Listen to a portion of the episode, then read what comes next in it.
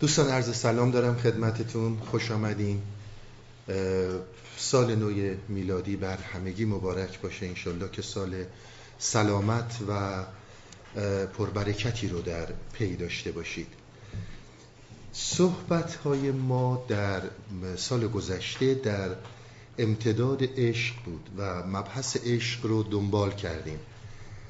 الان هم در همون مبحث هستیم. در مبحث عشق مبحثی رو مطرح می‌کنن که امروزی ها بهش میگن رهایی آزادی. و قدیمی ها بهش می‌گفتن فقر خلوت. فقر و خلوت درون. امروز هم بهش میگن رهایی و آزادی. ما از یک آزادی و رهایی داریم صحبت می‌کنیم که به هیچ عنوان با بحث های معلوف فلسفی ارتباطی نداره.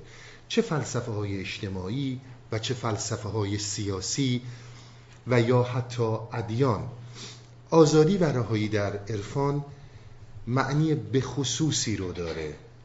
حکایت جدایی بخش عمده از سفر درون. قایتی که شما در سفر درون طی می‌کنید رسیدن به رهایی هستش.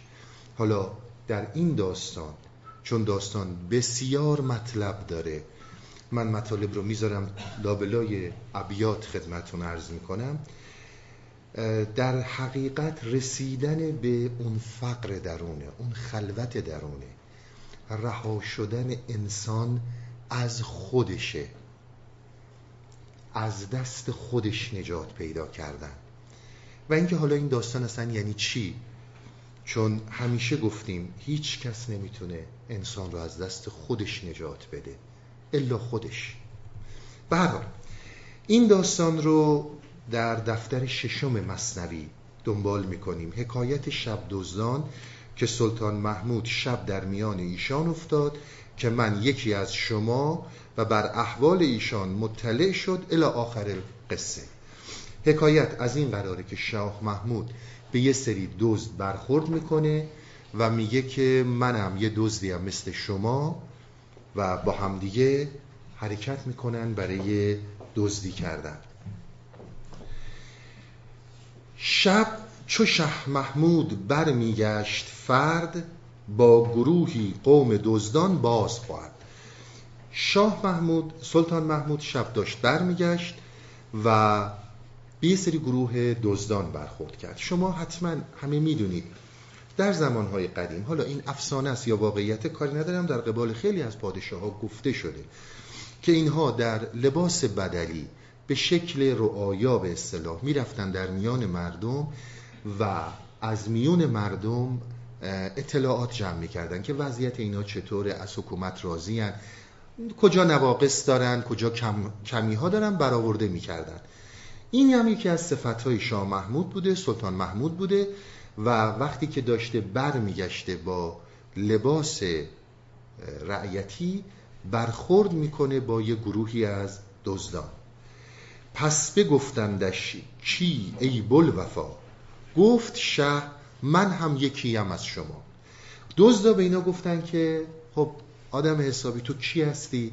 شاه گفت منم یکی از شما منم اینجا اومدم برای اینکه دزدی کنم. آن یکی گفته گروه مکر کیش تا بگوید هر یکی فرهنگ خیش.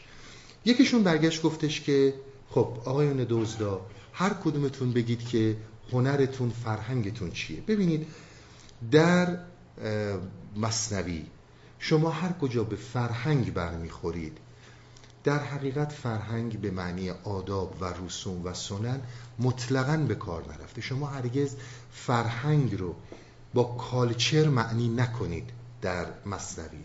البته در بقیه بزرگانم همینطوره. اینها در اون زمان فرهنگ رو با کالچر معنی نمی کردن فرهنگ یعنی فن یعنی مکر و حیله. فرهنگ یعنی استراتژی. فرهنگ یعنی اون چی که بلدی. به اون میگن فرهنگ. همه جا هم شما در مصنوی فرهنگ رو به همین معنی پیدا می‌کنید. خلاصه یکی از این دزدا برگشت گفتش که خب آقایون شما بگید که چی بلدین؟ چی کار می‌تونید بکنید؟ تا بگوید با حریفان در سمر کوچه دارد در, در جبلت از هنر. گفتش که با حریفان یعنی با کسانی که دارن باهات صحبت می‌کنن. سمر با سین به معنی افسانه است. به معنی قصه و افسانه های شیرین رو معمولا سمر میگن. خب گفت حالا بگید افسانه های خودتون و قصه های خودتون رو که خب ذاتا دارای چه هنری هستین؟ چه توانایی دارید؟ در طبیعتتون. جبلت یعنی طبیعت در طبعتون در طبیعتتون چه هنری نهفته است؟ من قبل از اینکه داستان رو ادامه بدم پایین برم چند تا نکته باید روشن بشه. یکی از نکته ها اینه که اساسا سلطان محمود کی هست؟ ما در پی اون نیستیم که سلطان محمود رو از نظر تاریخی از نظر موقعیت تاریخی شخصیت تاریخی مورد بررسی قرار بدیم. ما می‌خوایم ببینیم که مولانا به کی میگه سلطان محمود. و چون دقیقا خودش سلطان محمود رو معرفی کرده در داستان شاید در 15 تا داستان قبل از این بیشتر 40 تا داستان قبل از این سلطان محمود رو کاملا معرفی کرده. این داستان رو ما تقریبا پنج سال پیش داشتیم. ولی چون حاوی خیلی نکاتیه که در معرفی سلطان محمود و در بیان همین داستانی که می‌خوایم بریم جلو چون داستانمونم باز داستان وزینیه خیلی کمک می‌کنه. من دوباره خیلی مختصر داستان رو می‌خونم. اگر علاقه من بودید روی سایت می‌تونین داستان رو دنبال کنید. در همین دفتر شیشم هستش تقریبا 44 تا داستان قبل قصه سلطان محمود و غلام هندو که معرفی در واقع محمود هستش. که محمود کیه یه نکته ای رو من قبل از اینکه داستان رو باز کنم باز خدمت شما عرض کنم. یه مقدار با عرفان خودمون بیشتر آشنا بشیم. ببینید شما اگر بیاین در فلسفه و حکمت فلسفه و حکمت الهی عمدتا اینها از دلائل و قرائنی برای اثبات وجود خدا استفاده کردن. همگی هم آشنایی دارید. بحران برهان نظم یکی از بزرگترین دلایل خدا باورها همیشه بوده. برهانیه که اگر این جهان داره اینطور میچرخه و نظمی داره خب این دلیل بر نازمه. همیشه شنیدید که اگر نازمی نباشه این جهان بر هم میریزه. یا یا قانون علیت همیشه شما از معلول متوجه میشید که علتی این معلول رو به وجود آورده. این رو شما همیشه دید و البته دلایل بسیار زیادی که در فلسفه و کلام الهیون عموما وجود داره. چه اسلامی باشه چه مسیحی باشه و چه یهودی یا دیگر ادیان. در کلام الهیون شما اینها رو می‌بینید. شما حتی یک بار این استدلال ها رو نه در مصنفی نه در مصنوی نه در حافظ نه در عطار نه در عزیز نصفی در هیچ صناعی در هیچ کدوم مطلقا پیدا نمی کنید که اینها یک بار استدلال به این بکنن که این جهانی که نظم داره این دال بر نازمیه. شما اگر برگردید به قرن نهم و دهم هجری و ملا صدرای شیرازی با استفاده و بهرهگیری از گفتار عرفای ما بسیار میتازه بر این استدلال ها که آقا این استدلال ها رو نیارید. روی این حساب شما به خالق نمی‌رسید. اینها هیچی رو نخواهد ثابت نخواهد کرد. به همین روی شما وقتی که با وجود برتر خلوت درون یا خدا رو در رو میشید دیدگاه اینا کاملا متفاوته. اینها ابدا از خدایی که ما می‌شناسیم صحبت نمی‌کنن. ملا صدرا سراحتا ابراز می‌کنه که آقا جان اگر زمانی اومد و تمام این برهان نظم قانون علیت بی اساس شد اون موقع خدای شما بی اساس میشه. بسیار به این نکته ها عنایت کنید. امروز می‌دونیم جهان بر اساس نظم نیست. امروز می‌دونیم قانون علیت قانون حاکم نیست. همه اینها رو می‌دونیم. این دقیقا مثل مسائلی میمونه که خیلی از بزرگان ما سعی کردن از طریق علمی افکار خودشون رو ادیان و ایدئولوژی های خودشون رو ثابت کنن. همچون چیزی محاله. بارها مولانا گفته اینها زحمت زیادیه. شما امروز می‌بینید وقتی یک کشف بزرگی یک اختراع بزرگی میشه بلا فاصله ادیان مهم نیست این دین چیه. میتازن که آقا دو هزار سال پیش سه هزار سال پیش هزار سال پیش ما اینها تو کتابای مقدسمون اومده. اینها راه های طی شده است و هرگز هم جواب و نتیجه به کسی نمیده جز اینکه از نظر عرفان ما فریب به حساب میاد. مذهب دین عرفان با عالم علم متفاوتن. عنایت داشته باشید. قانون فیزیک حاکم بر جهانه. یعنی اگر من آب رو اینجا روی آتیش بذارم گرم میشه تو ایرانم رو آتیش بذارم گرم میشه. تو هر کجا آب رو رو آتیش بذاری گرم میشه. تمام عموم بشر می‌تونن ببینن. اما مسئله خلوت درون مسائل عرفانی مسائل فردیت. فرد با فرد فرق می‌کنه. دیدگاه با دیدگاه فرق می‌کنه. شامل قانون کلی فیزیک نمی‌تونه بشه. به همین دلیل شما ببینید حالا مولانا با چه مسیری و با چه راهی داره بیان می‌کنه نکاتی رو که بسیار های اهمیته. و ما اینها رو ناگفته گرفتیم. یعنی فکر کردیم که اگر امروز بر اساس مد روز امروز بر اساس ملاک های علمی امروز حرف بزنیم یعنی حقانیت داریم. در صورتی که ده سال دیگه پنجاه سال دیگه خیلی از این ملاک های علمی فرو میریزن و یه ملاک های علمی جدیدتری میان وقت باز دوباره افکار ما فرو میریزه. و حالا باید بدویم دنبال این خداهایی که یه جور دیگه ثابتش کنیم. اینها در عرفان ما باطل بوده. هرگز چنین استدلال هایی رو نکردن. حالا ببینیم که اینها چی میگن. این دو سه جلسه آینده این جلسه و دو جلسه آینده رو ما در پی این هستیم که اینها برای باطن انسان درون انسان چه استدلال هایی رو آوردن. در وهله اول ببینیم سلطان محمود از نظر مولانا کی هستش. رحمت الله علیه گفته است ذکر شه محمود قاضی سفته است. رحمت الله علیه این داستان مال عطاره. یعنی عطار. عطار داستانی گفته داستان سلطان محمود قاضی. قاضی یعنی جنگنده کسی که جنگ می‌کنه. داستان اون رو برای ما گفته. از قضای هند پیش آن همام در قنیمت اوفتادش یک غلام. سلطان محمود رفته بود به جنگ هندوستان و اونجا یک غلام گیرش افتاد. پس خلیفش کرد و بر تختش نشاند. بر سپه بگزیدش و فرزند خواند. خلاصه سلطان محمود از این غلام خیلی خوشش اومد روی تخت نشوندش و بر تمام سپاهیان بالاتر قرارش داد.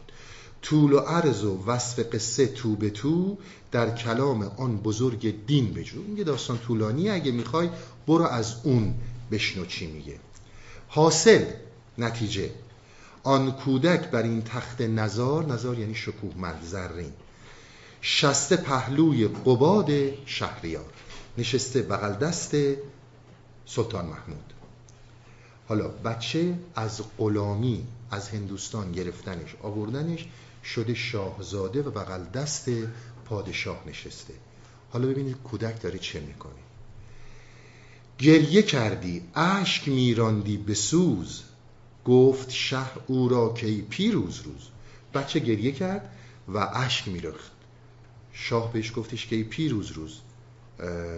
از چه گریی دولتت شد ناگوار. فوق املاکی قرین شهریار. گفت قدرتت کم شده عزتت کم شده. بغل دست من نشستی و از همه بالاتری.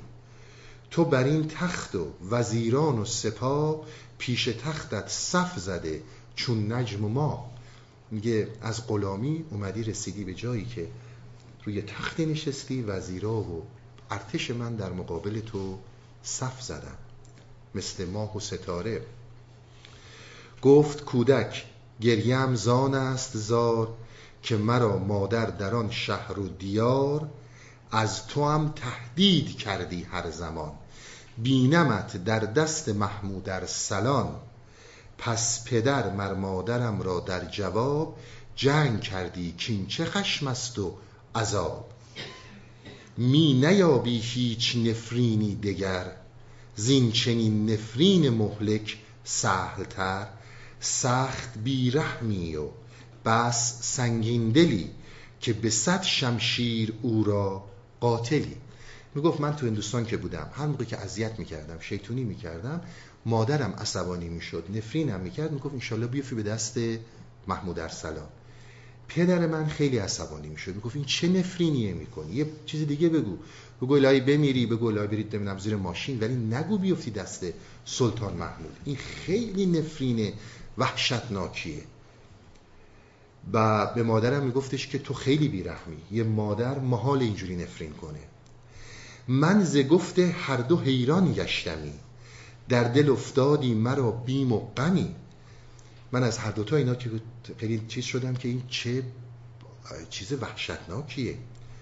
تا چه دوزخ خوست محمود ای عجب که مثل گشته است در ویل و کرب. اگه کرب هم بخونید همون معنی میده. تا چه دوزخ خوست محمود که محمود چه آدم جهنمیه که در شکنجه و عذاب مثال گشته. من همی لرزیدمی از بیم تو قافل از اکرام و از تعظیم تو. مادرم کو تا ببیند این زمان مرمرا بر تخت ای شاه جهان. میگه من همیشه از این میترسیدم که اگر تو کی هستی؟ اگر یه روزی آدم اسیر تو بشه تو چه بلایی می‌خوای سر آدم بیاری؟ حالا فقر آن محمود توست ای بی سعت. تب از او دایم همی ترساندت. میگه منظور من مولانا از محمود و سلطان محمود همون اون فقر همون رهایی این سیمبل به معنی اون سلطان محمودی که شما می‌شناسید نیست موقعیت تاریخی. من سیمبل گرفتم نماد گرفتم. فقر را از سلطان محمود. گر بدانی رحم این محمود راد خوش بگویی عاقبت محمود باد. فقر آن محمود توست ای دل کم شنو زین مادر طبع مزل. میگه سعادت تو دست محموده سعادت تو در فقر. حرف این مادر گمراه رو انقدر گوش نکن. ببینید پدر و مادر در جاهایی که بارها دیدیم سیمبل گرفته میشه از اجتماع ما. کودک من و شما هستیم. و سلطان محمود خلوت درون ما هستش. به ما میگه که تو تنها راهی که داری از این القاعاتی که اجتماع برات ساخته این برچسب هایی که جامعه برای تو درست کرده هویت فکری که داری از این هویت فکری باید برسی به اصل وجودی که داری. تو دارای یک اصل وجودی هستی که من مولانا اسم اون اصل وجودی رو می‌ذارم سلطان محمود و دارای یک هویتی هستی که در رحم مادر اجتماع پرورش پیدا کردی. یعنی شما یک آن به شخصیت های خودمون نگاه کنیم. ما چیزی نیستیم غیر از یک سری مسائل موروسی و تربیتی اجتماعی. این اون چیزیه که این می‌خواد مطرح کنه. حالا صحبت سر اینه که ما در جهان به یک قوانین طبیعتی رسیدیم. از نظر فکری و از نظر علمی. ببینید امروز فیزیک امروز به ما میگه که یکی از قوانین مهم طبیعت مسئله جاذبه است. جاذبه بر زندگی ما بر همه چیز ما حکم فرمایی داره. آیا شما جاذبه رو حس می‌کنید آیا شما جاذبه رو می‌بینید؟ میگه الکترومغناطیس یکی از پایه های دیگه طبیعته.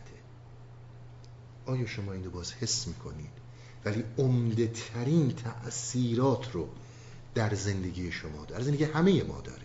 اصلا بدون اونها همه چیز ما عوض میشه. خوابمون حرکتمون درک زمانمون همه چیزمون به جاذبه و قوانین فیزیکی ربط داره. عرفای ما به ما میگن که قانونی بر شما حاکمه. به نام قانون ذهن. حکمی در شما صادقه. به نام حکم ذهن.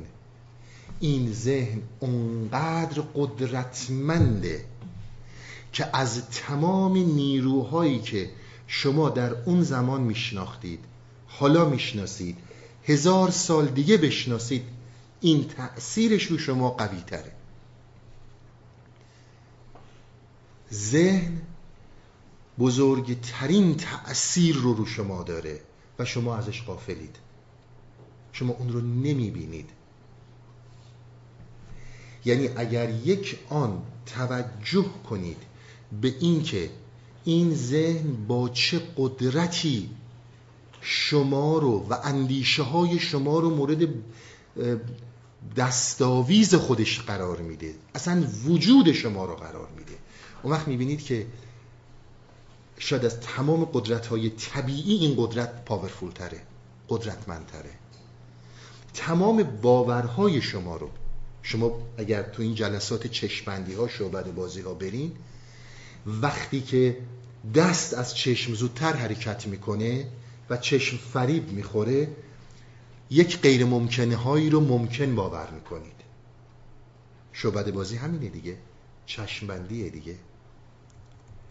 به ما میگه جریانی در هستی وجود داره مثل آبی که در حرکته و این آب تمام سبززارهای زندگی رو شکوفا می‌کنه و این آب فقط و فقط جریان ذهنیه.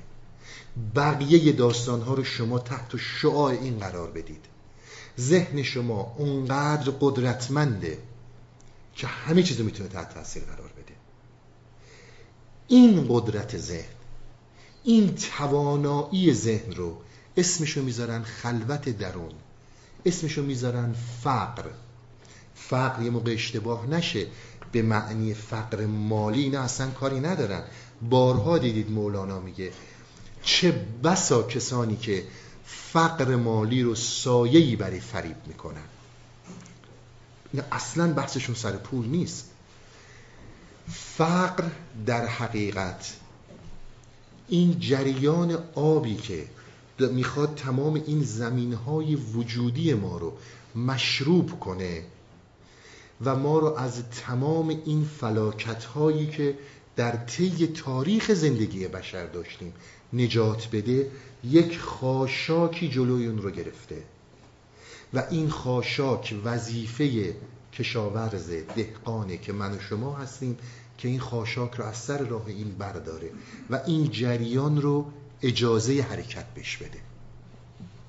وقتی این جریان حرکت کرد همه چیز به طور خودکاره. پس فقر درون که اینها صحبت می‌کنن بحث قدرت ذهن انسان. حالا اولین شرطی که شما این رو عمیق ببینیم این هستش که باید به رهایی برسیم باید به آزادی برسیم ذهن آشفته ذهنی که در هویت اسیره. همون خاشاک هایی که جلوی این جریان آب هستی رو گرفته. ببینید یکی از مسائل خیلی مهمی که ما در هویت داریم هویت مثل یک ویروس خطرناک اساسا وجود نداره ولی اون چنان تولید مثل می‌کنه و اون چنان از خود شاخه های متفاوتی می‌سازه که تمام پیکره وجودی ما رو می‌گیره. ببینید من قبل از هر چیزی که فکر کنم وقتی می‌خوام ببینم کی هستم من اول از همه اسمم اینه. خانوادم اینن. پدر و مادرم این بودن. کشورم قومم اینه. دینم اینه. و هر کدوم از این هویت ها هزاران هزار هویت دیگه می‌سازن. و خیلی راحت ما رو تحت تاثیر قرار میدن. من وقتی که باور می‌کنم این هویت ها رو من یه بار خدمتتون عرض کردم رو کدوم درخت و کوه نوشته اینجا ایرانه؟ کجا نوشته اینجا کاناداست؟ وجود واقعی طبیعت مد نظر ما نیست. ما اون هویت مد نظر ماست که به من القا میشه که تو این آدم هستی. تو ایرانی هستی. تو کانادایی هستی. و یک خطهایی بین ما کشیده میشه. این قوم این ملت بسیار ارزش های زیادی داره و این قوم و این ملت نداره. حالا اگر تو از این قوم هستی خجالت بکش. تو اگر از این قوم هستی سرفراز باش. شما خیلی راحت ببینید. یک هویت وقتی که تیم فوتبال من میاد فوتبال یک جنین واقعی که در هستی نیست که. به یه سری آدم اسم دادن برزیلی. به یه سری آدم اسم دادن آلمانی. اینا وقتی که با هم بازی می‌کنن برای زدن یا خوردن یک توپ تو یک دروازه دیدید بارها آدمها پشت تلویزیون سکته کردن. مرگ فیزیکی رو یک هویت ایجاد کرده. اینقدر هویت بر ما تسلط مطلق داره. من دیگه خودم رو بدون اون هویت نمی‌بینم. من هستم و اون هویت. حالا اگر هر داستانی باید بسازیم بیایم بسازیم. بیایم افسانه بسازیم. بیایم هر چی می‌خوایم بگیم که فقط تشخص قومی خودمون بیاریم بالاتر. اون یکی هم که بالاتر قرار گرفته روز به روز ابزارهای دیگه پیدا کنه برای کوبیدن من. و در این جنگ شما ببینید این جنگ هایی که ما داریم حالا همه چی همینطوره. دین مگه غیر از اینه؟ دین من رهایی بخش دین تو گمراه کننده است. من تو رو از بین می‌برم برای اینکه دین من اگه باشه جهان اصلاح خواهد شد. شما تمام تاریخ بشر رو ببینید معزلی غیر از این هویت ها ما رو ریشهکن نکرده. خیلی به این نکته هایی که مولانا میگه دقت کنید. اینا صحبته وقت در همین این مرزبندی ها ما میایم صحبت از این می‌کنیم که نه آقا ما عاشق هم باشیم. چطور باشم؟ تو در این قوم بالاتر قرار گرفتی من در این قوم پایینتر. تو منو تحقیر می‌کنی من باید شخصیت خودم دفاع کنم. من همش تو این جنگام. امروز روز من اگر بفهمم که کوچکترین لطمه ای به اون هویت داره می‌خوره بالانس زندگی فیزیکیم به هم می‌خوره. هویت رو شما کم نگیرید. دو تا کلام حرف بزنن که جامعه امروز اونها رو بد می‌دونه. ببینید چجوری بلانسمون به هم می‌خوره. ببینید چجوری حالت سکته به همون دست میده. هویت رو شما کم نگیرید. اما صحبت هایی که مولانا می‌کنه. در این داستان به ما می‌خواد بگه که آقا جان شما دنبال چی هستین؟ شما می‌خواین از این آشفتگی ذهنی حرکت کنید به سمت رهایی. اول از همه بدونید رهایی از یک قالب به یک قالب رفتن نیست. من توضیحات رو میدم که بدونیم عرفان به هیچ عنوان ربطی به فلسفه های جهانی سیاسی اجتماعی که تا امروز خوندیم نداره. اشتباه نکنیم. بگیم آقا در جامعه این چیز دیگه ای رو داره برای ما مطرح می‌کنه. ببینید رهایی یعنی چی؟ رهایی یعنی این که من بخوام از یک قالب برم در یک قالب دیگه ای که امروز بیشتر پذیرفته شده است. این رو بهش رهایی نمیگه. ما رهایی از چیزی به چیزی نداریم در عرفان. ما رهایی کلی داریم. یک رهایی که شما به طور کلی رها میشید. یعنی چی؟ یعنی شما فرض کنید من امروز به مسئله ملیت خیلی اهمیت میدم. درسته؟ خب کم هم نیستیم ما. خیلی از ماها اینطوریم حالا به یک دلایلی امروز روز میگن آقا مسئله ملیت زیاد مهم نیست مسئله مصالح بین المللی مهمه. من از مسئله ملیت از مسئله دین میام تو مسئله مصالح بین المللی و این رو یک رهایی از تعصب ملی می‌دونم. اینها به ما میگن اینها منظور ما نیست. هیچ کدوم از اینا منظور ما نیست. شما تا دیروز باورتون این بوده که یه دینی خیلی خوبه بعدا به این نتیجه رسیدید که این دین خیلی گمراه کننده است رفتین سراغ یه دین دیگه ای باز هم میگه اینها منظور ما نیست. خب پس منظور شما چیه؟ منظور شما کجاست؟ میگه در وهله اول توجه کن این مادر اجتماع اون چیزهایی رو به تو میده که مصالح خودشه مصالح اعتباریات من دارم از چیز دیگه ای صحبت می‌کنم که تویی. من می‌تونم اینطوریم فکر کنم یا می‌تونم اینطوریم ببینم حالا فکرم نکنم. من انسانم. قبل از اینکه ایرانی باشم قبل از اینکه مسیحی یا مسلمون باشم قبل از اینکه پدر و مادرم کی باشن قبل از اینکه با ناز و نعمت بزرگ شدم یا تو فقر بزرگ شدم من یه انسانم. قبل از اینی که در نظر بگیرم یه انسانم می‌تونم در نظر بگیرم که جزئی از موجودات این هستی هستم. وقتی که قبل از این بیام جلو خود هستی هستم. من خود هستی هستم. صرف نظر از اینکه انسانم نباتم حیوانم سنگم من هستی هستم و جزئی از این هستی قرار گرفتم. حالا بریم جلو ببینیم که خود مولانا در رابطه با این توضیحاتی که من خدمتتون میدم چیا رو میگه؟ تو همون ادامه همون داستان میگه چون شکار فقر کردی تو یقین همچو کودک اشک باری یوم دین.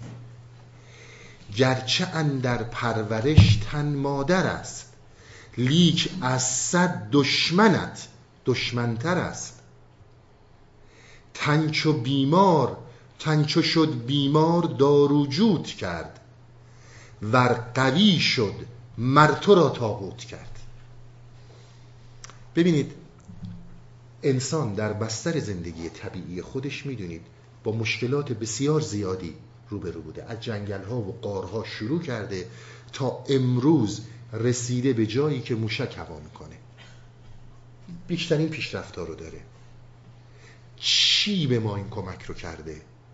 جز فکر چیز دیگه ای بوده؟ جز اینکه فکر ما رو از اون زندگی قارنشینی از روی درختها آورده به اینجا رسونده مگه چیز دیگه ای بوده؟ تن در اینجا از موردهایی که مولانا به معنی فکر گرفته. میگه درسته که فکر تو رو پرورش داده. تو رو از زندگی قارنشینی به اینجا رسوندتت. اما وای به اون روزی که این فکر خیلی قدرتمند بشه. شما هرگز از انسانهایی که فکرهای بسیار قدرتمندی دارن با اختراعات متفاوتی با تکنولوژی های متفاوتی می‌تونن خیلی راحت انسانهای دیگر رو نابود کنن کم در نظر نگیرید. وقتی که این فکر استقلال پیدا کرد و هر چی که فکر فکر می‌کنه درسته. و هر چی که در اون شرایط اجتماعی گفته میشه فقط اون درسته و بقیه غلطه از صد دشمن برات بدتره. میگه وقتی که مشکل داری این فکره که به تو کمک می‌کنه.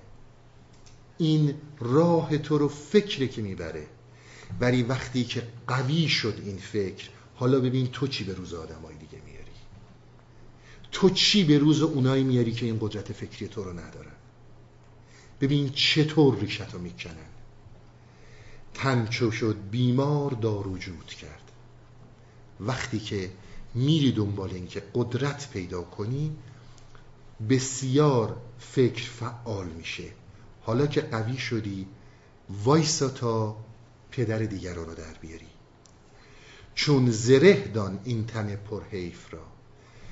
میگه این فکر تو این اندیشه تو بسیار خوبه که تو بتونی خودت رو در مقابل مشکلات و مسائل بیرونی حفظ کنی. اصلا تو این شک نکن. چون زره دان این تن پرحیف را. نی شتا را شاید و نه سیف را. میگه اما همین فکر نه تابستون برمیداره و نه زمستون. این فکر تحمل تحقیر رو نداره و این فکر قدرت بزرگ شدنش بسیار می‌تونه خطرناک باشه. شما امروز در متفکرین امروزی ببینید صحبتی که اینها می‌کنن اینه که از انسان بترسید. انسانی که درون سالمی نداره و فکر قدرتمندی داره فوقلاده خطرناک میشه. خیلی مسائل مهمیه. ببینید چون خیلی این صحبت ها مطلب داره که من تو بخوام به اون مسائل درونکاوی و روانی که این بیان می‌کنه نظر روانشناختی برسم این صحبت خیلی زیاد داره. شما فراموش نکنید مصنوی رو وقتی که وارد میشید در بارگاه مولانا وارد میشید. شما وقتی در قبال حافظ یا سعدی قرار می‌گیرید به قول یکی از این بزرگان فارسی زبان میگه انگار در کنار جویباری نشستی و نهر لطیفی از کنارت میگذره و روح تو نوازش میده. و با تمام اخلاقهای متفاوت شما اگه بیشتر حافظ رو نگاه کنید می‌خونه اما وقتی که وارد مصنوی میشید با یک دریای خروشانی رو در رو میشید که ریزش آب معنویت لحظه ای از سر شما کرده میشه. به همین دلیلم هست که شما می‌بینید تو تمام خونه های ما حافظ پیدا می‌شد و مصنوی تو اغلب خونه ها پیدا نمی‌شد. این نکته بسیار مهمیه و اگر هم امروز روز بارها من اینو خدمتون گفتم اگر هم امروز روز ما مصنوی خان شدیم در جامعه فارسی زبان به خاطر کشفیاتیه که از مغرب زمین شده تو این کتاب. که خیلی از صحبت هایی که این می‌کنه بحث های بسیار عمیقیه که اینا گفته های من یا گفته های طرفداران مصنوی نیست. که شاید هزار سال آینده علم بشر از نظر روانی و درونی انسان میگیم. نه نظر علم فیزیک نه نظر علم شیمی. انسان نمی‌تونه بهش برسه. و بسیار نکته های عمیقی رو کشف کردن. و امروز ما هم خب متوجه خیلی مسائل شدیم. و الا همین داستان سلطان محمود رو که من دارم می‌خونم صحبت من رو نگیرید. خواهش می‌کنم برید خودتون مطالعه کنید. ببینید شارحین ما چی نوشتن. موقعیت تاریخی سلطان محمود رو توضیح دادن که این یه آدم منحرفی بوده و دنبال روی کارهای غیر اخلاقی و فساد اخلاقی و خونخوار و آدمکش و فلان و فلان و فلان بوده. دو تا بیت نیومدیم پایین تر بخونیم که آقا فقر یعنی چی؟ سلطان محمود یعنی چی؟ سلطان محمود یعنی من چه برداشتی از اون داستان دارم من مولانا؟ به سراحت داره میگه. بسیار باید در خوندن مصنوی و درک مصنوی عمق درونکاوی داشت. شما ببینید فکر نکنید این مسائلی که الان هست مثلا من از فوتبال مثال زدم مثلا من از چه می‌دونم خیلی چیزای دیگه هستش که مثلا اون موقع هم داستان همین بوده. هویت وقتی که انسان دارای هویت شد از دست دادن این هویت ریشه وجودی فرد رو میسوزونه. و این به ما میگه که آقا این هویت باید کاملا از بین بره. تا من مولانا دارم به تو میگم که به چه چیزهایی خواهی رسید. و قبول کنیم که درک این مطالب کار ساده ای نبوده و نیست.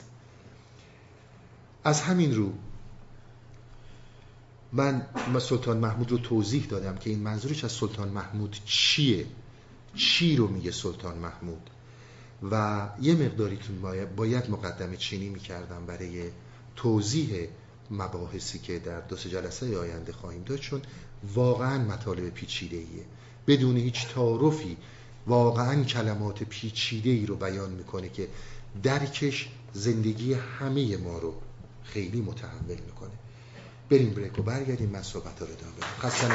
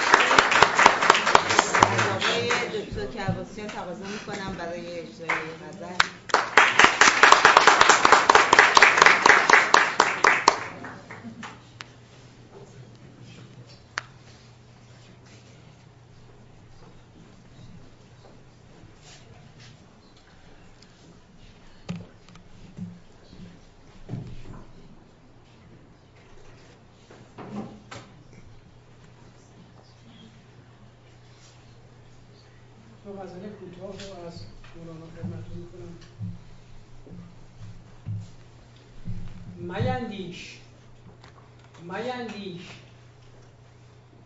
که اندیشه گری ها میندیش میندیش که اندیشه گری ها چو نفتند بسوزند ز هر بیخ تری ها خرف باش. خرف باش ز مستی و ز حیرت که تا جمله نیستان نماید شکری ها جنون است شجاعت میندیش شد در انداز چو شیران و چو مردان گذر کن ز ها که اندیشه چو دام است بر ایثار حرام است. که اندیشه چو دام است بر ایثار حرام است. چرا باید حیلت پی لقمه بری ها ره لغمه چو بستی ز هر حیله برستی. ره لغمه چو بستی ز هر حیله برستی. وگر حرص بنالد بگیریم کری ها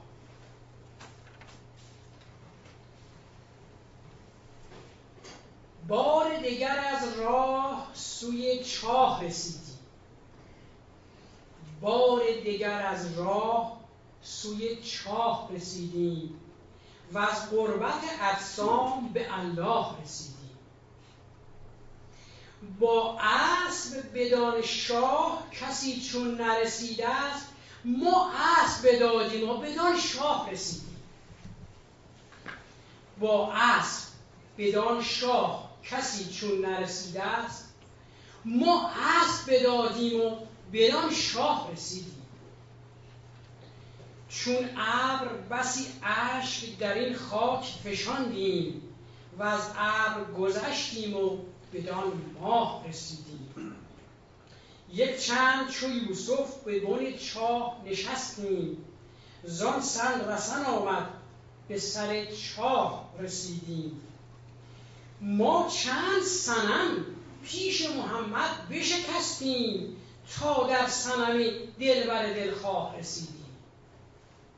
نزدیکتر آیی که از دور رسیدیم و حال بپرسید که از راه رسیدیم.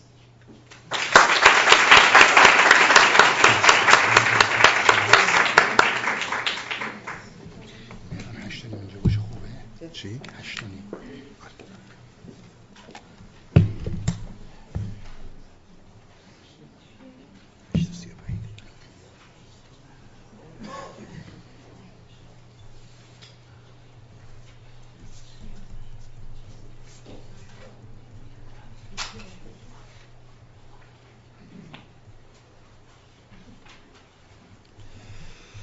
خب دوستان تا این جا رسیدیم که فکر انسانی همون چیزی بوده که انسان رو کمک کرده از زندگی جنگل نشینی به زندگی مدرن و تمدن رسیده.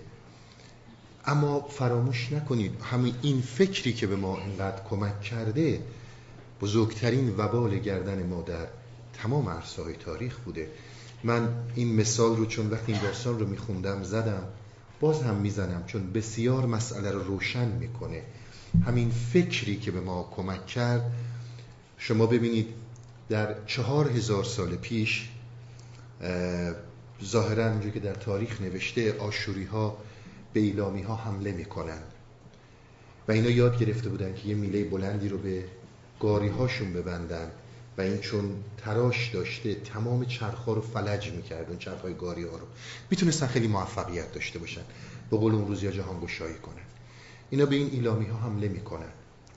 ایلامی ها دارای به اصطلاح حیوانات زیادی بودن دامدار بودن. خلاصه اموال اینا رو حسابی غارت می‌کنن.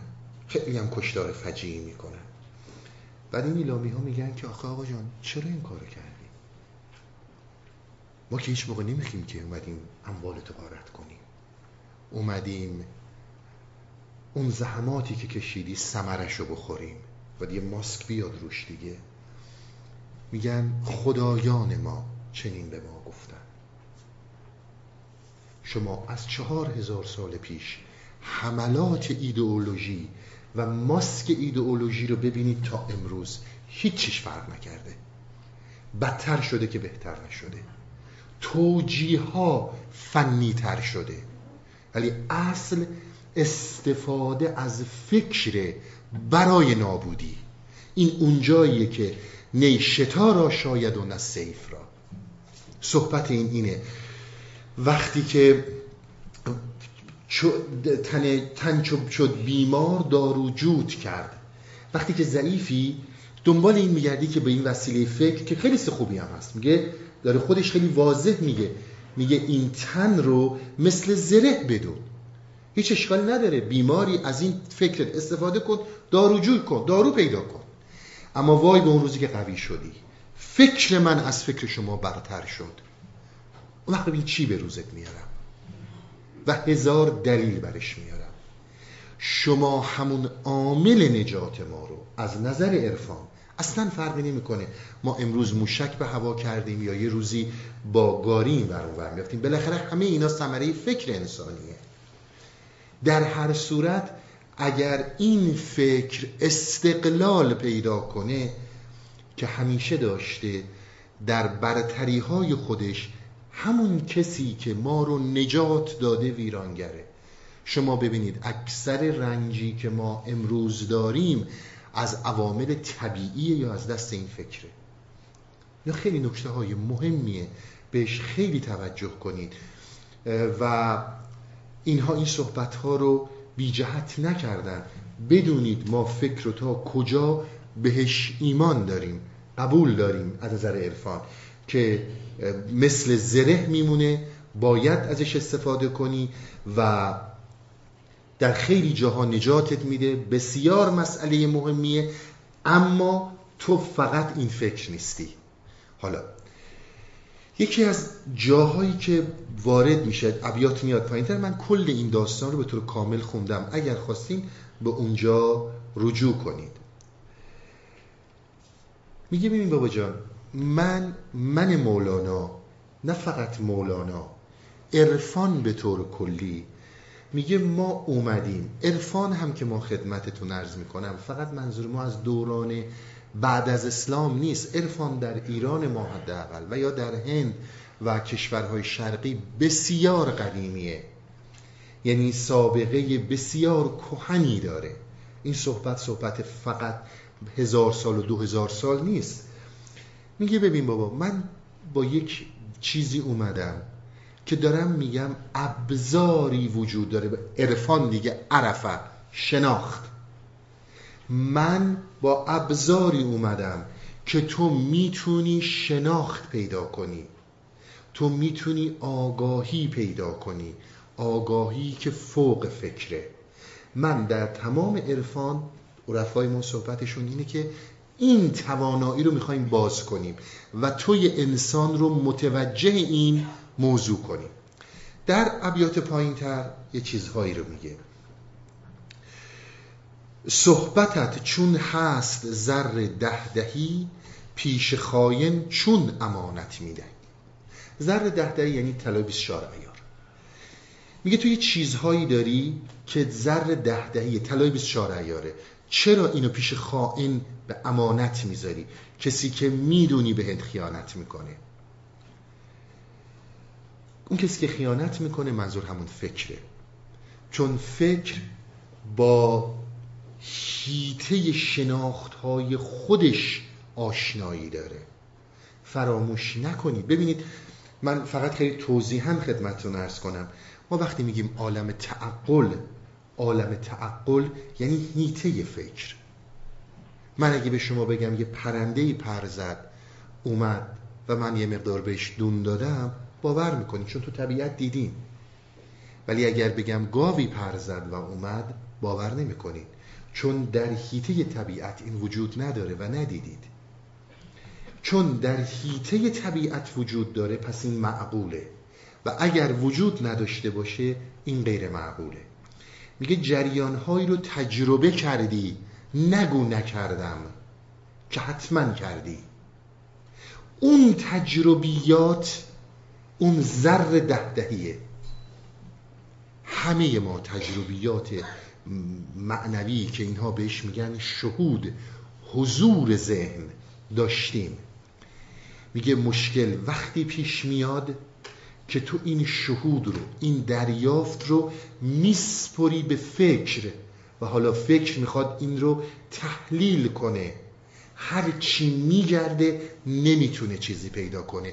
پس در نتیجه برات افسانه درست می‌کنه. پس در نتیجه بهت وارنینگ میده که برو عقب. من این رو نمی‌شناسم. وارد جایی نشو که من فکر شنا... تو شناخت من نیست. خوی با او کن که امانتهای تو آمن آید. از افول و از اتو. افول یعنی غروب کردن اتو هم یعنی اتمام پیدا کردن پایان پیدا کردن. خوی با او کن که خو را آفرید.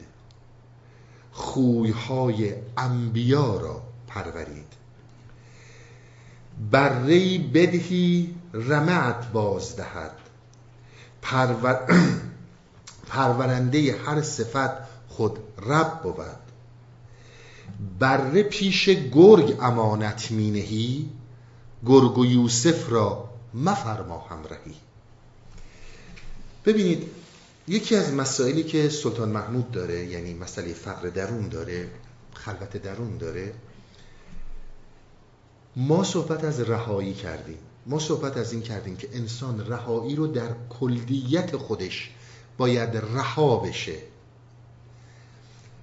اما شما در نظر داشته باشید.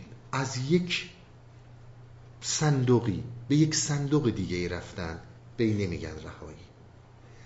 رهایی وقتی انجام پذیره که ذهن ما پرورش پیدا می‌کنه آزادگی و رهایی رو. یک پرورش طبیعیه. یک پرورش طبیعیه که شما ذهنتون طبیعتا پرورده میشه. برای موقوف شدن واقف شدن به قدرت‌های فوق‌العاده خودش. بسیار عنایت کنید تقاضا می‌کنم. ببینید واسه همین ما همیشه سر درک اینها مشکل داشتیم. مصنوی نوشته نشده به ما راه و چاه زندگی یاد بده. حالا یه جاهای نکته هایی داره. سعدی نیست. شما سعدی رو بخونید. زیباترین کلام های ما. کلام های فارسی منظورمه.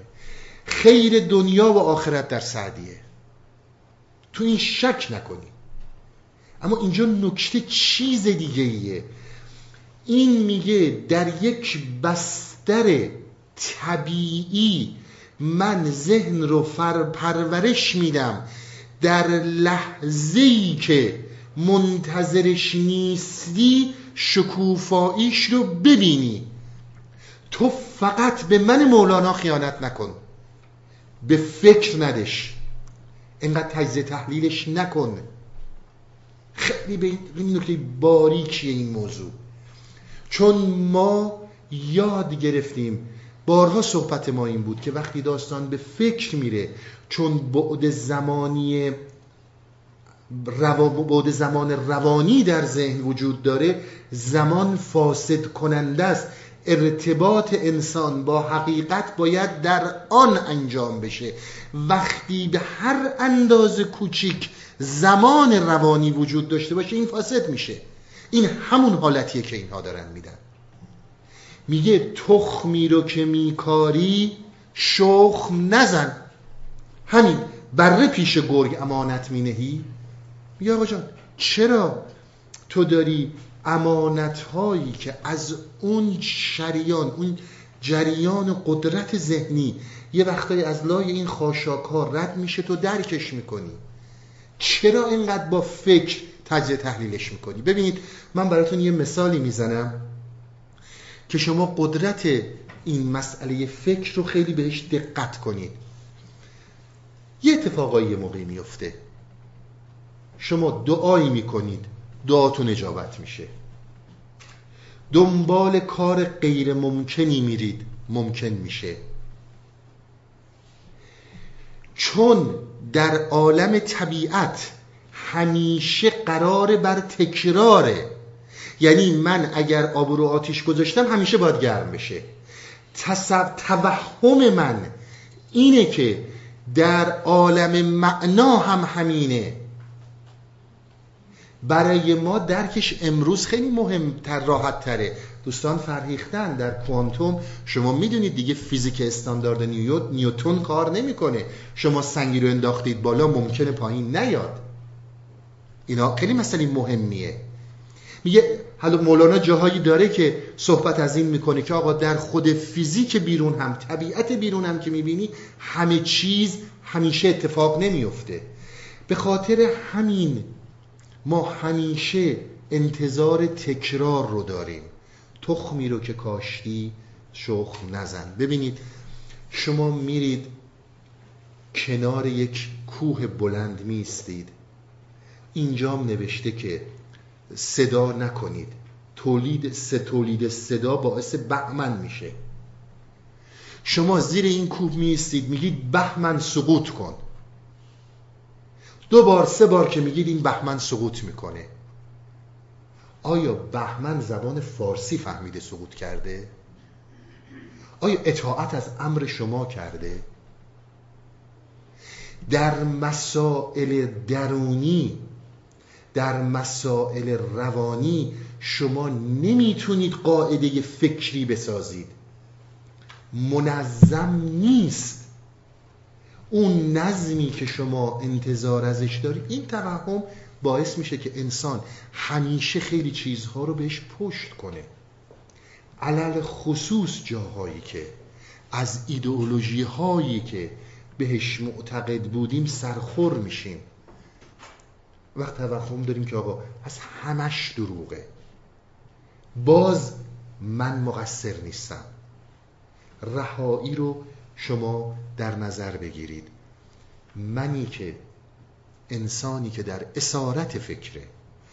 منی که بار گفته های دیگران رو بار هزاران هزار حرف هایی که شنیدم چه اونجاهایی که تمجید شدم چه اونجاهایی که تحقیر شدم چه خوبی ها چه بدی ها دارم به دوش می‌کشم. دارم حملشون می‌کنم. خاطراتم رو دارم حمل می‌کنم. تمام اینها رو دارم میکشونم با خودم. چطور انتظار دارم که این ذهن اون خلوت درون رو اون شکوفایی درون رو درک کنه؟ صحبت اینها سر اینه که تو در وهله اول باید متوجه بشی که بابا جان اینها همه هویته. تو رهایی رو در اوج در اوج آج ایدئولوژی نمی‌تونی درک کنی. در هیچ ایدئولوژی رهایی وجود نداره. رهایی در ترک ایدئولوژی هر ایدئولوژی باشه. زمانی که من فاصله بین خودم و هستی گذاشتم یک فاصله ذهنی. که من جدا از هستی هستم این حسار من رو محدود می‌کنه. من چجوری می‌خوام بفهمم؟ من چجوری می‌خوام درک کنم که آقا این حسارها اینها تماما هویت اعتباریات اینها واقعیت نیست. تمام داستان داره حول و حوش خلوت درون میگذره. به این نکته خیلی دقت کنید. در اواخر یعنی در آخرین قسمت همین داستان سلطان محمود و غلام هندو یه صحبت های خیلی اساسی می‌کنه. میگه بال بازان را سوی سلطان برد. بال زاقان را به گورستان برد. بال همون باله دیگه. باز رو شاهین رو به پیش سلطان می‌بره قدیم. اینا باز شاهین برای شکار میفرستادن رو دستشون میذاشتن. می‌رفت شکار رو می‌گرفت برمیگشت رو دست سلطان. ولی همین باله فکر اگر در جاهایی سر کنه که محدودش نیست همون بالیه که به گورستان می‌بره انسان رو. به همین خاطره که ما همیشه می‌بینیم به جای اینکه آشنایی پیدا کنیم به اون پرورش پرورش طبیعی خود ذهن که صحبت داستانی که در همین دزدی که سلطان محمود می‌خواد بکنه مطرح می‌کنه به جای اینکه ما متوجه بشیم که ذهن ما طبیعتا به طبع و بر اساس ساختاری که داره باید پرورش پیدا کنه و به رهایی برسه. ما اون رو میسپریم دست گرگ. گرگ ها ایدئولوژی ها هستند. گرگ ها هویت ها هستند. گرگ ها تماما حسارهایی هستند که در فکر ما وجود داره. ما همیشه میگیم انسانیم. شما در جوامع ما ببینید اگر من اشتباه میگم شما به هر حال خودتون تو این دنیا دارید زندگی می‌کنید. همه میگیم ما انسانیم انسانیم انسانیم. کوچکترین لطمه ای به هویت ما بزنن. ببینید همون انسانیت رو زیر پا می‌ذاریم یا نه؟ و ما اونچنان به این هویت ها خو می‌گیریم که دیگه جزئی از این هویت هستیم. بسیار دقت کنید. هویت فکری من به من القا می‌کنه که من یک آدم خوبی هستم همه ما همینیم. در یک چارچوبی زندگی کردم و دیگران هم باید این رو ببینن. همون صحبتی که من همیشه می‌کردم. من دارای قدرت های خاصی هستم و بغل دست دست راست خدا نشستم. همه ببینید که من دست راست خدا این از خاصیت های مهم نفسه. حالا من اون چنان به این هویت ها خو می‌گیرم که وقتی که دروغ گفته میشه حسادت وجود داره هر نوع رزالت اخلاقی رو ببینید. خیلی طبیعی میشمرمش. خیلی راحت. آقا چون همه دزدی می‌کنن دزدی همه می‌کنن دیگه اگه بد بود که همه نمی‌کردن. چون دروغ همه میگن خب دروغ خوبیه دیگه. ولی مثل همون حمله ای که آشوری ها به ایلامی ها می‌کنن و امروز ما به خیلی کسای دیگه می‌کنیم باید یه ماسکی روش بیاد دیگه. باید یه ماسکی روش کشیده شه نه این دروغ هم نبود. برای فلان منافع هم این کارو کردم ما در تمام این پنج سال صحبت کردیم که ببینید اینجا اون بال بال بازان در اون زمان من توضیح دادم خدمتون شما زمانی که می‌بینید خودتون رو. آقا جان دروغ گفتی دروغ گفتی. بین تو و دروغ فاصله ایجاد میشه. عادت بهش نمی کنی جزئی از خودت نمیپنداریش. شما وقتی که ازدواج می‌کنین اون شش ماه اول معمولا همسرا برای همدیگه یا یه سال اول خب میگن اصل خورون خیلی چون همه همش داری طرف رو تازه می‌بینی. وقتی که بهش عادت می‌کنی دیگه اصلا نمیبینیش. نگاه کنی همه چی همینه. همه چی همینه. یعنی وقتی که همسرتو نگاه می‌کنی بعد از دو سال سه سال اصلا انگار نمیبینیش. چون بهش عادت کردی. دروغت رو هم نمی‌بینی. حسادتت هم نمی‌بینی. علل خصوص که در جامعه و این مادر اینها هی القا بشه. شما به کلمات نگاه نکنید. بارها من عرض کردم تمام جوامع دنیا خودشون اخلاقی می‌دونن. هیچ وقت ما جامعه اخلاقی نداشتیم. همه ولی خودشون اخلاقی می‌دونن. اینها اون فلسفه بافی هایی که اینها در عرفان با چهارچوب این فلسفه ها مبارزه کردن که آقا جان تو ببین تو وقتی که نمی‌بینی جزئی از خودته. تو در وجود دیگه بهش خیلی عادت عاد... عادی میشه. وقتی که تهمت می‌زنی وقتی که حسادت می‌کنی وقتی که دروغ میگی حتی وقتی که انسان ها دزدی می‌کنه فرقی نمی‌کنه. خیلی راحت فس می‌کنه که خیلی کار درستی کرده. خب باهوشتر بودم باز فکر. زدمش زمین. من قبول می‌کنم تو از من باهوشتری چون تونستی سرم کلا بذاری. باز شد یه افتخار. ببینیم اینها رو. اگر یک بار ببینی داری دروغ میگی ببینی به اون خوبی که توهم می‌کنی نیستی. به اون خوبی که میلیاردهای جامعه است نیستی. اون دیدن به رشد طبیعی ذهن بسیار کمک می‌کنه. حالا ببینیم چی میگه. دقیقا چیزی که من خدمت شما گفتم. بازگرد اکنون تو در شرح عدم که چو پازهر است و پنداریش سم. ببینید واقعا اگر شما تو این دوستانی که هستین خانواده هایی که هستین یکی به شما بگی شما کجایی هستی؟ شما چه دینی داری؟ بگو من هیچ هستانم من از هیچ هستانم می‌خونیم خیلی لذت می‌بریم. مال سهراب. ولی یک آن بگو من از هیچ هستانم دینی ندارم. کشور انسانم ببین چجوری نگاه می‌کنن ببین همین مایی که این همه دم از انسانیت می‌زنیم چجوری به هم دیگه نگاه می‌کنیم؟ هیچ هستان هیچ هستان یعنی چی؟ تو باید بر این اعتباریاتی که ما ساختیم اون چنان بچسبی این همون مادره. رهاییش یعنی که چه می‌دونم قرب زده شدی از کشور اومدی بیرون دیگه علاقت به مملکتت کم شده یا به فنا همینجور هی داستان ها رو می‌سازیم ولی زمانی که همینجوری که من عرض کردم قدم به قدم بیایم عقب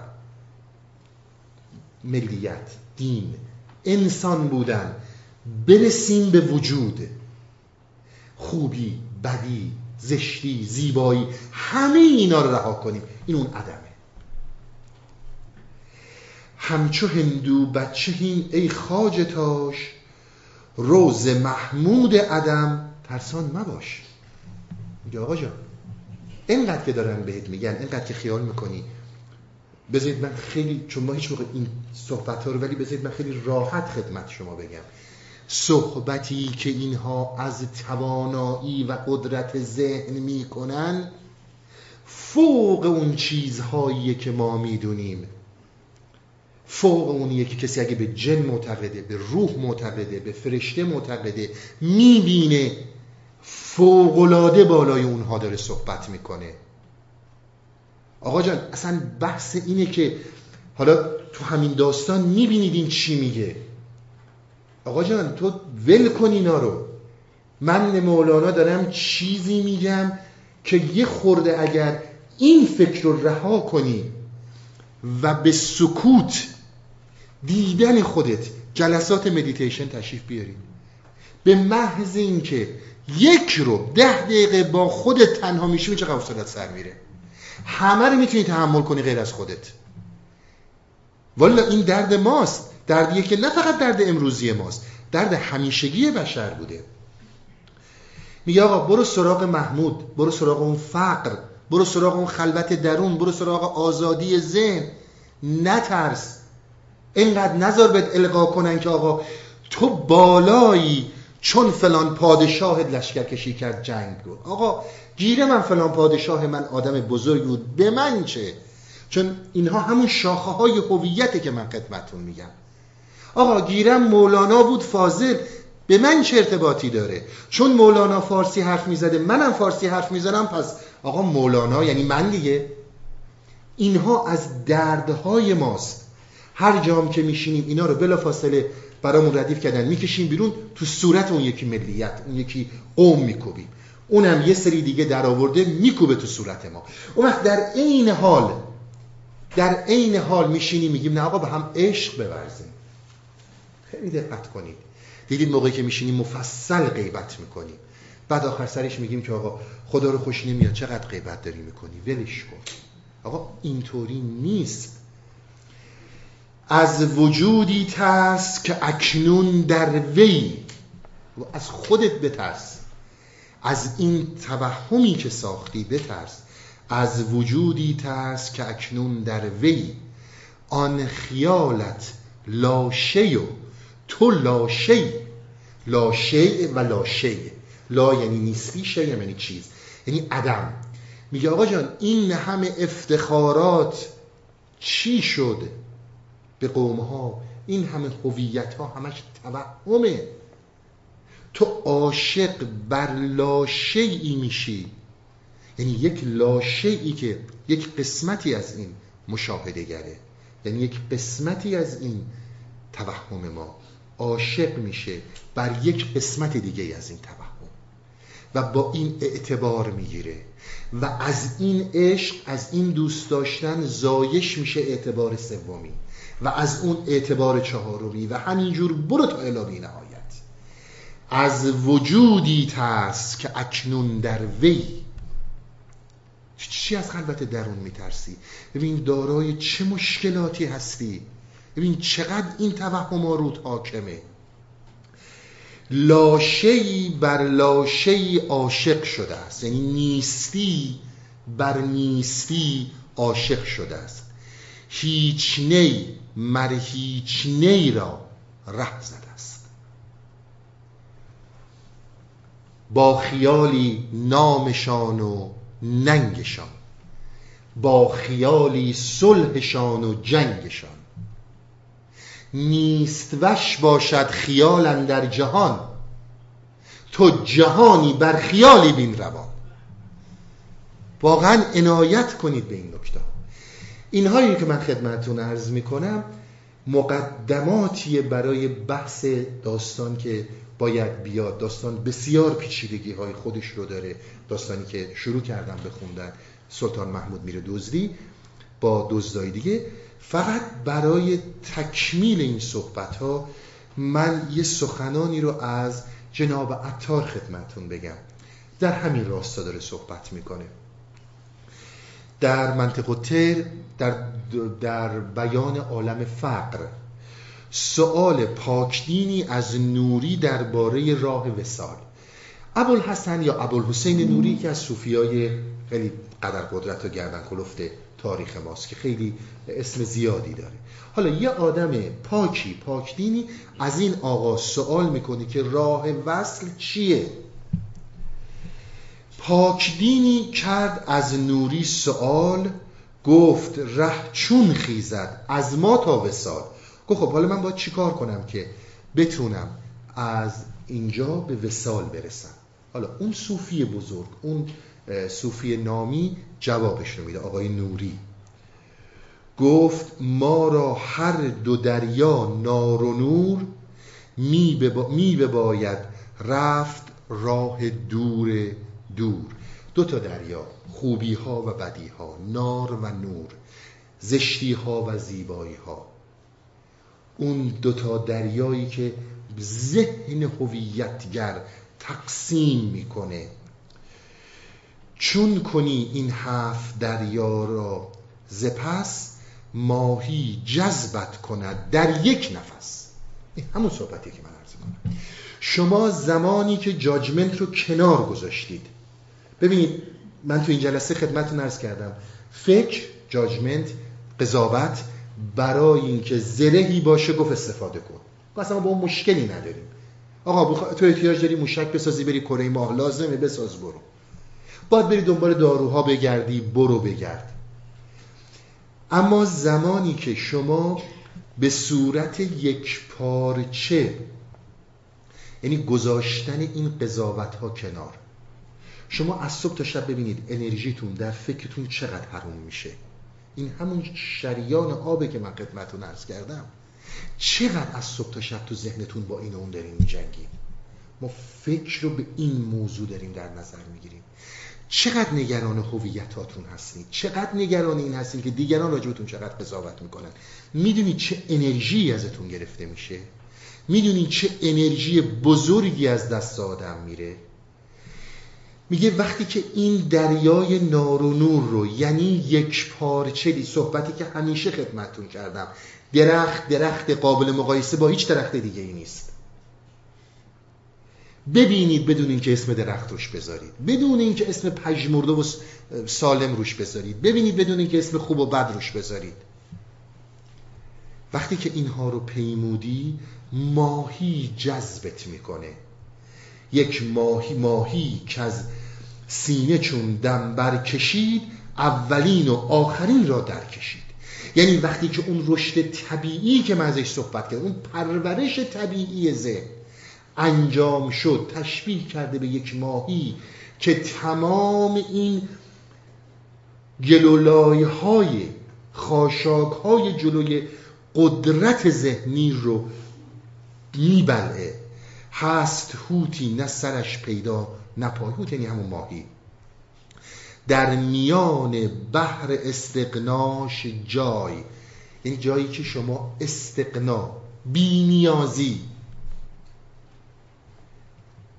بزرگترین راهنمایی اینها در تمام زندگی همینه که با بینیازی برخورد کن. آقا هر چی می‌خوای راجع من قضاوت کنی من همونم. ببینید اگر تمام همین اگر برگردیم مسائل علمی تمام این کشف و اختراها هر چی که تو این کره زمین درست شده اگر اینها به این استقنا نرسیده بودن خلاقیتی به وجود نمی اومد مگر این دانشمندا حالا پاستور رو بگید هر کیو بگیرید. آبروی علمی خودشون رو اصلا کر نمی‌کردن اهمیت نمی‌دادن.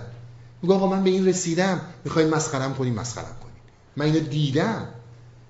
ولی اگر از صبح تا شب من همش نگران این باشم که یه جوری رفتار کنم که شما خوشتون بیاد ده دقیقه دیگه باید یه جوری دیگه رفتار کنم اون یکی خوشش بیاد. پس من چی شدم؟ اینجا اونجاییه که ذهن مریض میشه. فقط مهم دیگران چی میگن؟ استقنا شما در مسائل بیزینسی در مسائل علمی کسانی رو موفق می‌بینید که تو مسیر خودشون رفتن. با نیازی. بدون اینکه آقا الان من اگر این اعلام این نظر رو بکنم میگن که تو آدم بی سوادی هستی. خب هستم که هستم. درکیه که کردم. اگر اینجوری فکر نمی کردن ما امروز اینجا نبودیم. اگر مسائل مالی خودمون رو اقتصادی خودمون رو خانوادگی خودمون رو همه رو نگاه کنیم به خاطر اینی که در این بحر استقنا نبودیم. همش نیاز داشتیم. که آقا یک آن برخلاف این نیازت برو. چیزی نمیشه. کی نمیترسی؟ مستقنی باش. نظرته دیدی مشاهده کردی هر چی. اونجایی مسئله داری که ذهنت اصلا خلاصی نداره. از دیگه که بلند میشی شبا خوابت نمی‌بره. توی رخت خواب چقدر داری با این اون دعوا می‌کنی؟ اینها میگن این بزرگترین سمیه که تو وجودت داره پاشیده میشه. و اون اینه که تو یکی از اصول طبیعت به نام ذهن رو نخواهی شناخت. چون نهنگاسا دو عالم در کشد خلق را کلی به یک دم در کشد ارائیت می‌کنید این تمام این صحبت هایی که من خدمت شما می‌کنم شما سنایی برید همینه عطار میایید همینه مولانا میایید همینه الانسان الکامل عزیز نصفی میرید همینه هر کد نظامی برید همینه جامی همشون همینه. که آقا تو اول از این حساب کتاب ها باید بیای بیرون. خودت باش.